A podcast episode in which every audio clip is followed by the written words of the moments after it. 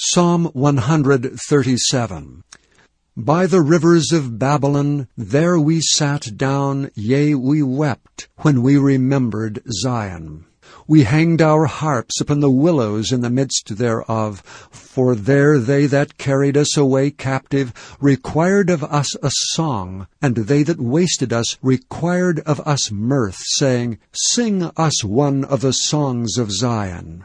How shall we sing the Lord's song in a strange land? If I forget thee, O Jerusalem, let my right hand forget her cunning. If I do not remember thee, let my tongue cleave to the roof of my mouth. If I prefer not Jerusalem above my chief joy.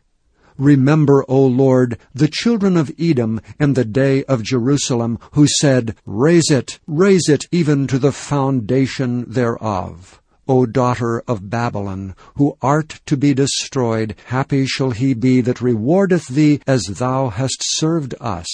Happy shall he be that taketh and dasheth thy little ones against the stones.